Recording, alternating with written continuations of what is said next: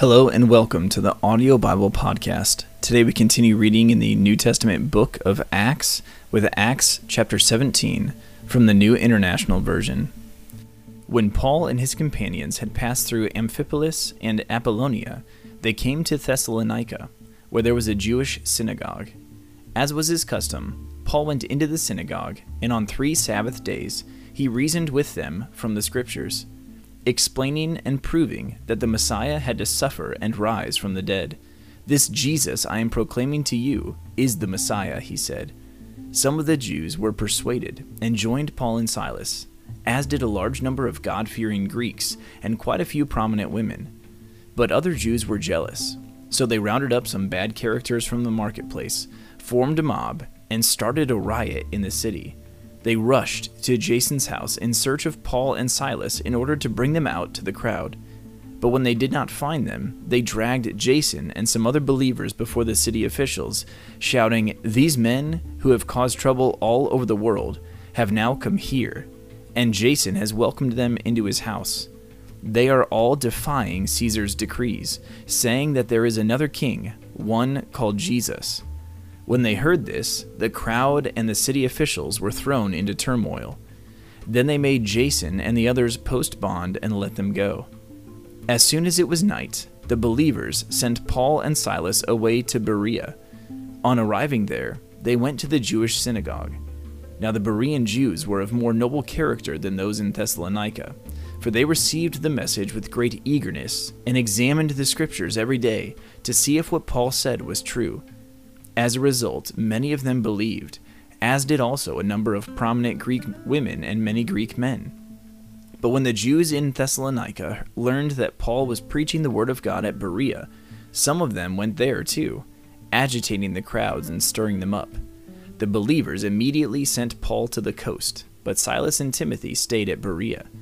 Those who escorted Paul brought him to Athens, and then left with instructions for Silas and Timothy to join him as soon as possible.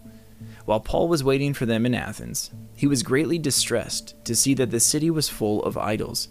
So he reasoned in the synagogue with both Jews and God fearing Greeks, as well as in the marketplace, day by day, with those who happened to be there.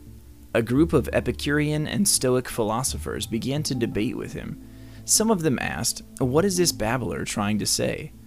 Others remarked, He seems to be advocating foreign gods. They said this because Paul was preaching the good news about Jesus and the resurrection. Then they took him and brought him to a meeting of the Areopagus, where they said to him, May we know what this new teaching is that you are presenting? You are bringing some strange ideas to our ears, and we would like to know what they mean. All the Athenians and the foreigners who lived there spent their time doing nothing but talking about and listening to the latest ideas. Paul then stood up in the meeting of the Areopagus and said, People of Athens, I see that in every way you are very religious. For as I walked around and looked carefully at your objects of worship, I even found an altar with this inscription To an unknown God. So you are ignorant of the very thing you worship, and this is what I am going to proclaim to you. The God who made the world and everything in it is the Lord of heaven and earth, and does not live in temples built by human hands. And he is not served by human hands, as if he needed anything. Rather, he himself gives everyone life, and breath, and everything else. From one man he made all the nations, that they should inhabit the whole earth. And he marked out their appointed times in history, and the boundaries of their lands God did this so that they would seek him and perhaps reach out for him and find him, though he is not far from any one of us. For in him we live and move and have our being. As some of your own poets have said, we are his offspring. Therefore, since we are God's offspring, we should not think that the divine being is like gold or silver or stone, an image made by human design and skill.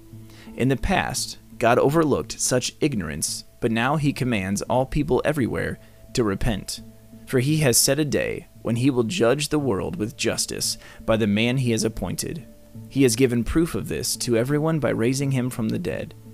When they heard about the resurrection of the dead, some of them sneered, but others said, We want to hear you again on this subject. At that, Paul left the council. Some of the people became followers of Paul and believed.